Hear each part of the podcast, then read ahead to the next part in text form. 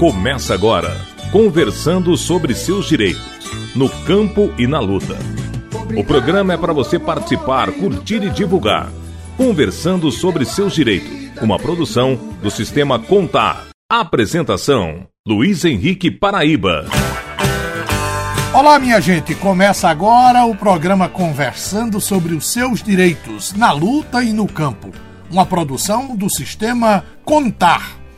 Vamos lembrar agora as emissoras que estão com a gente transmitindo o programa.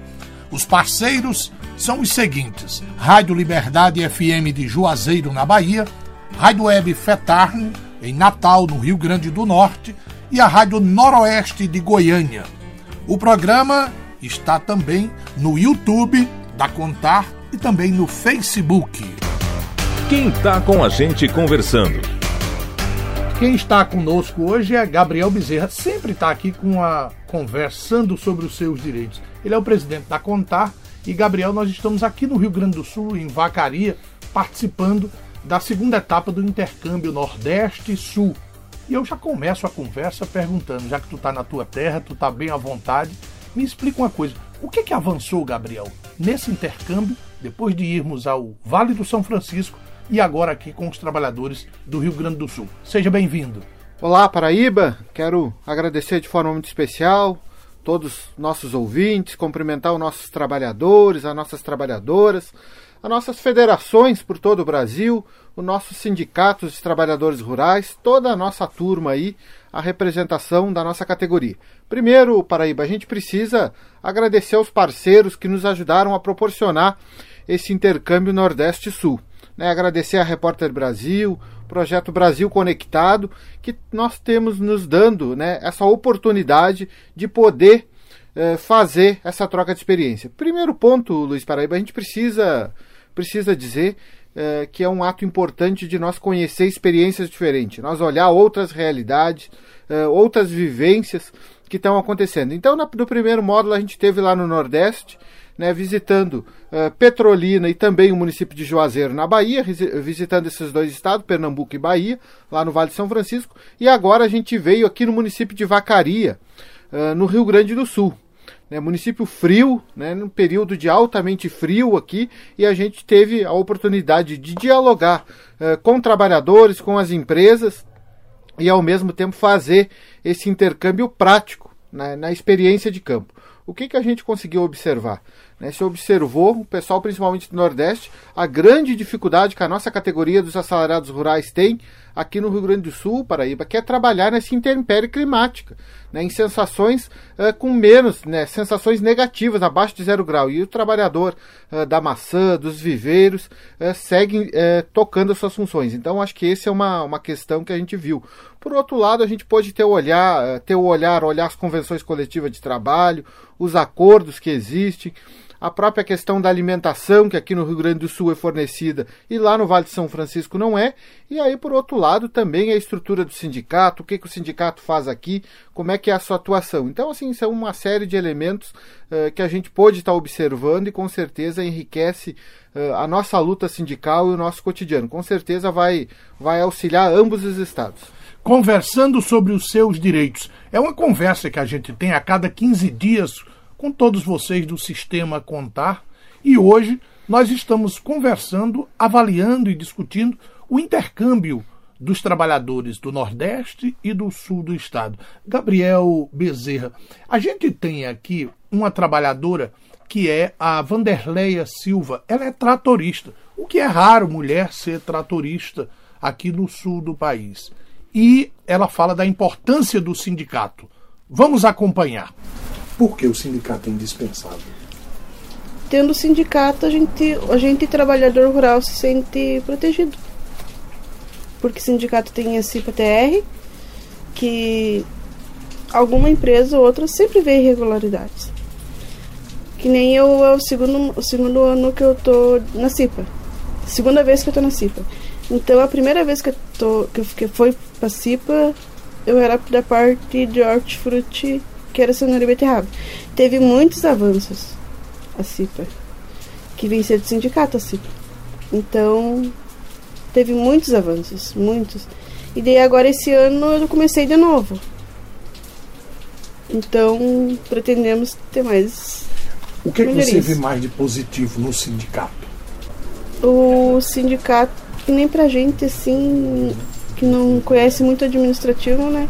Então, pra nós, eu vejo os médicos. Auxílio dentista, clínico, nutricionista. E nos direitos da gente? Bom, nos direitos é bom também.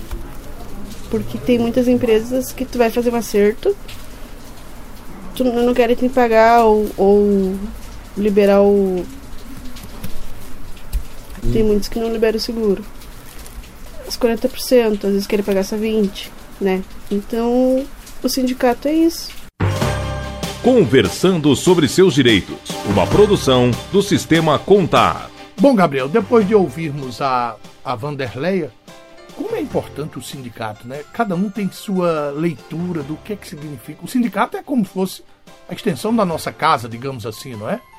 Exatamente, Luiz Paraíba. É para ser e tem que ser. O sindicato é ferramenta de luta e ferramenta de luta para lutar pelo trabalhador, pela trabalhadora. Por outro lado, Luiz Paraíba, a gente precisa dizer que aqui no Rio Grande do Sul tem diversas experiências exitosas que as empresas têm feito com as mulheres. As mulheres, quando estão, né, prontas e aptas ali para estar conduzindo um trator, um implemento agrícola, elas têm produtividade maior, rendimento maior e um cuidado maior com a máquina. Não sou eu, o presidente da Contar, que estou dizendo, mas sim as próprias pesquisas, o pessoal que esteve fazendo essas equiparações. A companheira Vanderleia traz uma realidade importante, né, da luta do sindicato, e a gente precisa ressaltar, Luiz Paraíba, que os nossos sindicatos, por todo o Brasil, fazem assistência jurídica, dão assistência no momento da rescisão do contrato de trabalho, tem assistência médica, numa grande maioria, assistência odontológica, tem o amparo para a família. O sindicato tem essa extensão dessa casa, como mesmo você mesmo disse, o sindicato tem esse papel de fazer a extensão, de mediar, às vezes, algum conflito, de ajudar o trabalhador com os órgãos, às vezes com a prefeitura, né, com questões práticas, né, auxiliar, às vezes, numa estrada que o trabalhador tem necessidade. Então, o sindicato faz esse intermédio com o trabalhador, com a trabalhadora. Isso é um papel importante. E a gente quer sempre chamar a atenção, Paraíba, dos nossos trabalhadores, das nossas trabalhadoras, que sejam sindicalizados, estejam como a Vanderleia, atuando no seu sindicato, fazendo parte da direção, mas também contribuindo com o seu sindicato, para nós ter um sistema Contar, né, cada vez mais forte. Nós não sobrevivemos com outra renda, é renda do trabalhador. E nós temos muito compromisso com a receita do trabalhador, e temos sempre atuando cada vez mais para melhorar, para dar uma condição de vida mais justa, mais digna, né? Um melhor salário, uma melhor reposição para todos os trabalhadores e trabalhadoras. É sempre bom ter você por aqui com a gente, viu, Gabriel Bezerra, para a gente conversar, mas eu fiquei curioso com uma coisa. Esse intercâmbio que vocês estão fazendo de trabalhadores, é possível que esse intercâmbio se estenda também por outras regiões do país, para que nós conheçamos as realidades diferentes de trabalhadores e trabalhadoras da assalariados rurais no país? Com certeza, Luiz Paraíba. Esse é um compromisso que nós firmamos lá em 2019, no final de 2019, quando assumimos a gestão da Contar, de fazer a diferença. E é isso que nós propondo a fazer. Precisamos sim conhecer realidades do Brasil, precisamos conhecer a experiência, dialogar com os trabalhadores e com as trabalhadoras. Esse é um compromisso que nós da Contar fizemos e com certeza nós vamos estar olhando outras realidades e conhecendo outras vivências. Um abraço, Gabriel, até o próximo encontro. Um abraço, grande abraço, estamos sempre junto aí, sempre à disposição da classe trabalhadora. Conversando sobre seus direitos, o seu programa de rádio no campo e na luta. Apresentação, Luiz Henrique Paraíba. Hoje nós estamos em Vacaria, no Rio Grande do Sul. Eu estou trazendo dois convidados que participaram de um curso de segurança e saúde do trabalho e as normas da NR-31, algumas reformulações. A Camila do Amaral, que é técnica em segurança do trabalho. Camila, tudo bom? Tudo bem, Luiz. É bom receber você, viu? Estou feliz de estar aqui contigo também. Que bom. E eu estou recebendo também aqui para conversar o engenheiro de segurança do trabalho, o Egon Henrique Tavares. Tudo bom, Egon? Tudo bem, Luiz. Tudo ótimo. Prazer nosso aí estar participando dessa conversa, né? Sim. Então, para nós entender melhor e também discutir sobre a nossa NR-31, onde é o nosso balizador de trabalho dentro das empresas aí do ramo rural. Eu vou começar com você, Egon. Você trabalha em qual empresa? Hoje eu represento a Razip Alimentos. Então... Tá. Ela produz o quê? Produz maçã, né, que é a parte da parte de fruticultura. E também trabalhamos com parte de queijo, né? Então a fabricação de queijo, toda a parte de laticínios. Como é que na sua empresa, você como engenheiro de segurança, como é que faz o trato com o trabalhador? Quais são as normas que você prioriza dentro da sua empresa, da empresa que você trabalha? Hoje nós atendemos então todas as legislações necessárias e pertinentes do Ministério do Trabalho, né? A minha intenção dentro da empresa então é evitar qualquer tipo de adoecimento do trabalhador, bem como algum tipo de acidente que possa decorrer dentro do ambiente de trabalho e do período laboral dele. Dentro do campo ou na indústria? Os dois, sim. Ambos os trabalhos, né? Então a gente, o nosso escopo técnico então é esse balizador de nós propor melhorias e identificar algo que hoje não está conforme manda a legislação, né? E nós tentarmos adequar da forma mais correta e segura para que esse trabalhador se torne aí tenha uma atividade segura dentro da empresa. Eu saio da conversa aqui com o Egon, mas junto conosco aqui tem uma técnica de segurança do trabalho, que é a Camila do Amaral, que participou desse curso aqui junto com a Contar, aqui em Vacaria. Camila, quando você está dentro da empresa, obedecendo às normas, qual é o seu olhar para o trabalhador estar em campo? Qual é o seu olhar principal? Da mesma forma que o colega, né, a gente prioriza sempre a saúde e o bem-estar do funcionário.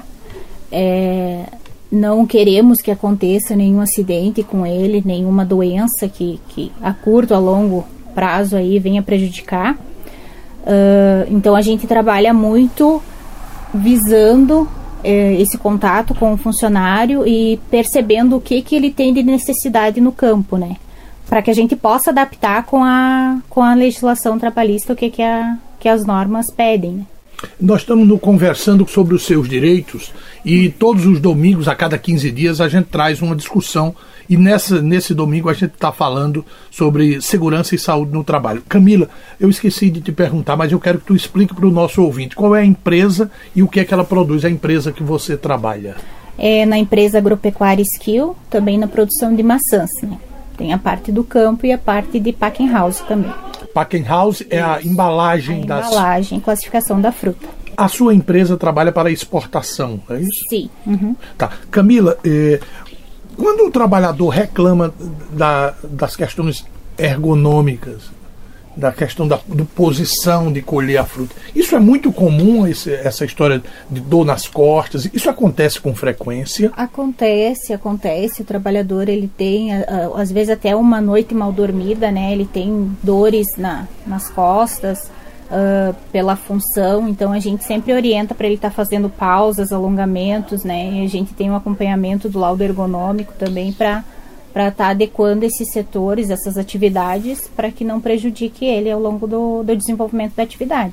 Egon, na sua formação científica, na sua formação como engenheiro de segurança, o que se aprende na universidade é o que realmente você vê no campo quando você está nessa atuação, por exemplo, na atuação da colheita da maçã, é o que se vê? Luiz, são dois extremos diferentes, né? A gente trabalha muito no estudo de uma formação acadêmica na parte teórica, né? Então a gente tenta de alguma forma embasar e unir a parte teórica com a prática, né? Então nesse contexto muitas coisas não são iguais, né? E nesse momento, quando a gente tem algum problema ou algo a ser melhorado, a gente une a teoria com a prática, né? Essa prática muitas vezes não condiz com o que a gente estudou, né, perante livros e didáticos e algo do gênero.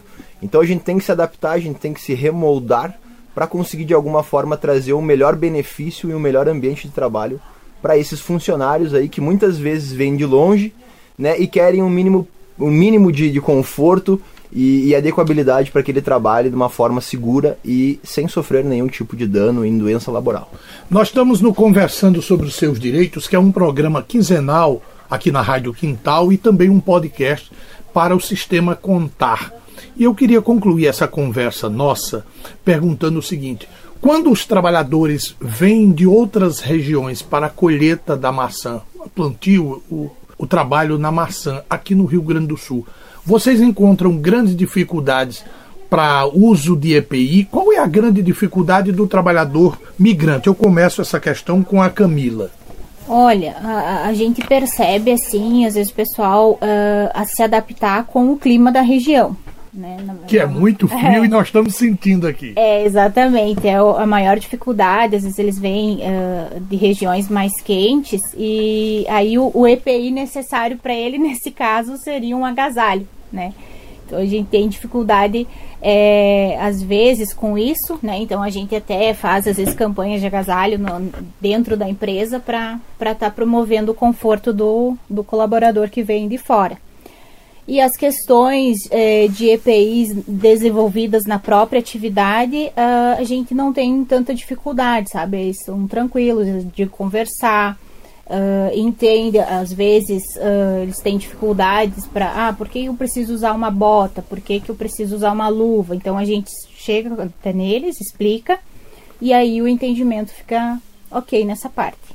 É mito ou é lenda essa história de que o trabalhador migrante rejeita usar EPI porque diz, não, isso não precisa, não serve? Isso vai muito também da nossa, como a colega falou, né, da nossa questão de orientação e maleabilidade para a gente conseguir falar com as pessoas, né? Então isso é muito importante, esse diálogo honesto que a gente tem com os funcionários. Que tem que usar EPI. Que tem que usar EPI, né? Então hoje até para a colheita a gente não tem tantos riscos inerentes comparando com outras atividades, mas como a colega Camila comentou, né, a gente tem as botinas, as luvas, até a sacola, né, que eles usam, não se enquadra como EPI, mas é algo que a gente sempre pensa em deixar eles confortáveis para tanto carregar a maçã como fazer qualquer atividade inerente à fruticultura, né? E bem como a questão você estava comentando a questão do frio, eles sentem também quando trabalham dia a dia abaixo de sol. Então para isso a gente sempre disponibiliza a granel, né, protetores solares em algumas áreas que estão expostas à exposição solar, à radiação solar aí. Então, dessa forma, a gente tenta, em algum momento, beneficiar o trabalhador e beneficiar a sua atividade para que, nesse contexto, eles não tenham nenhum tipo de problemas aí no decorrer do contrato. Egon Henrique Tavares, engenheiro de segurança aqui em Vacaria, no Rio Grande do Sul. Muito obrigado a tua participação. Eu que agradeço. Luiz. E é bom esse diálogo dos trabalhadores com as empresas, né? A gente sempre encontra é fora do comum. Para nós, isso é um ganho que muitas vezes o salário que é pago mensalmente não paga, né? Então a gente tem esse contato direto com todo mundo que trabalha aqui, não importa a região, não importa o local. Para nós, eles vêm colher maçã tanto na Razip quanto no Skill, e para nós o que beneficia mais é o bem-estar deles aí para essa colheita. E salário bom é sempre bacana também. Camila, obrigado a tua participação e a gente fica alegre também com a tua presença no curso da Contar, viu? Eu que agradeço, Luiz. Obrigado pelo convite. O Conversando sobre os Seus Direitos agradece aos colegas e os companheiros aqui de Vacaria e de muitos capões na participação nesse curso de Segurança e Saúde NR-31 promovido pela Contar e pela Federação dos Assalariados e Assalariadas Rurais do Rio Grande do Sul. Conversando sobre seus direitos. Divulgue nosso programa de rádio. Apresentação: Luiz Henrique Paraíba. Quem chega aqui para a conversa é o advogado e consultor do movimento sindical Carlos Eduardo Chaves, o Cadu. Ele coordenou o curso de Segurança e Saúde aqui em Vacaria. Dr. Carlos Eduardo, aliás, eu posso chamá-lo de Cadu? Pode sim, sem problema.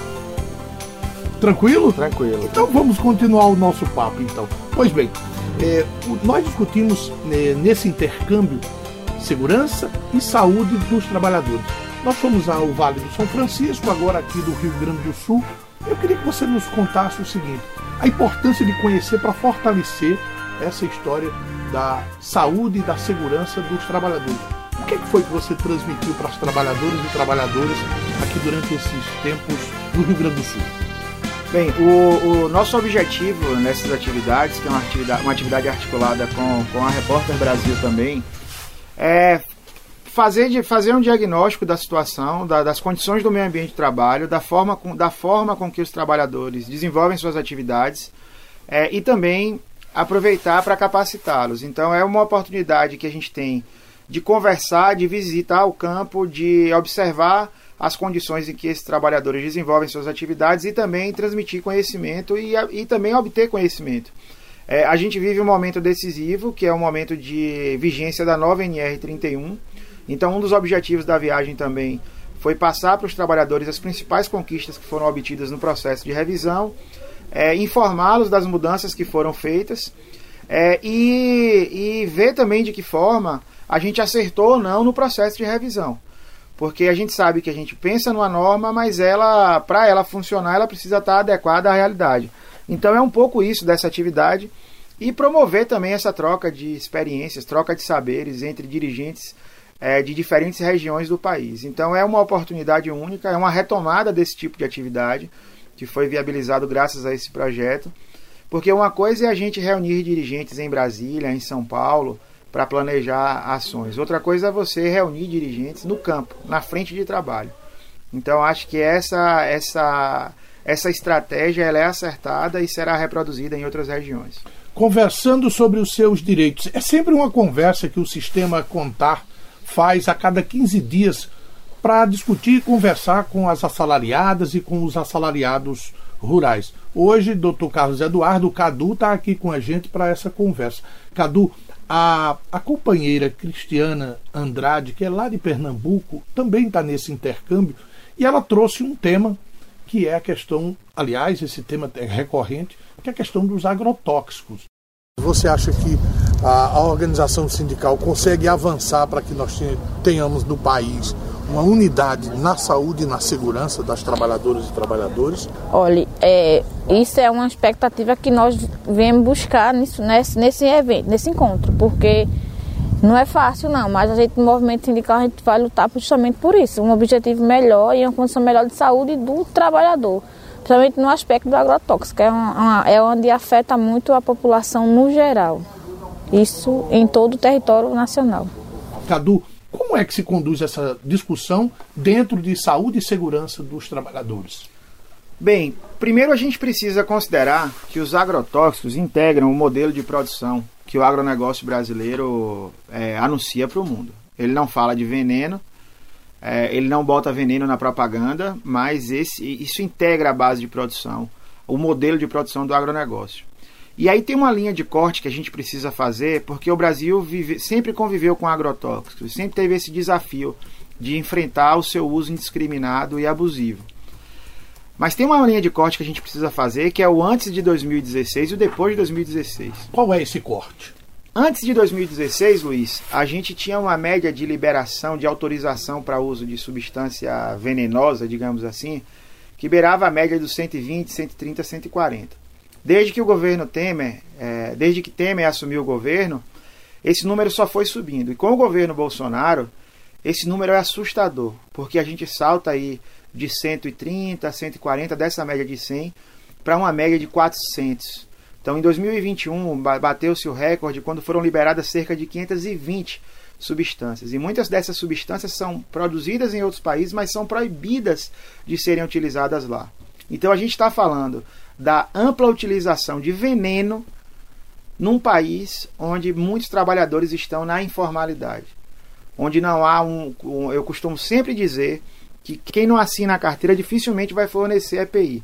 Então a agricultura gera riqueza, mas gera riqueza com base em empregos informais e utilizando veneno. Então a gente tem uma exposição elevadíssima de trabalhadores, e da comunidade, da sociedade, aos impactos dos agrotóxicos. E o esforço desse projeto é criar ferramentas para fortalecer a atuação dos trabalhadores e trabalhadoras no combate ao uso indiscriminado e também pressionar o Estado também para que ele mude a sua postura em relação ao veneno.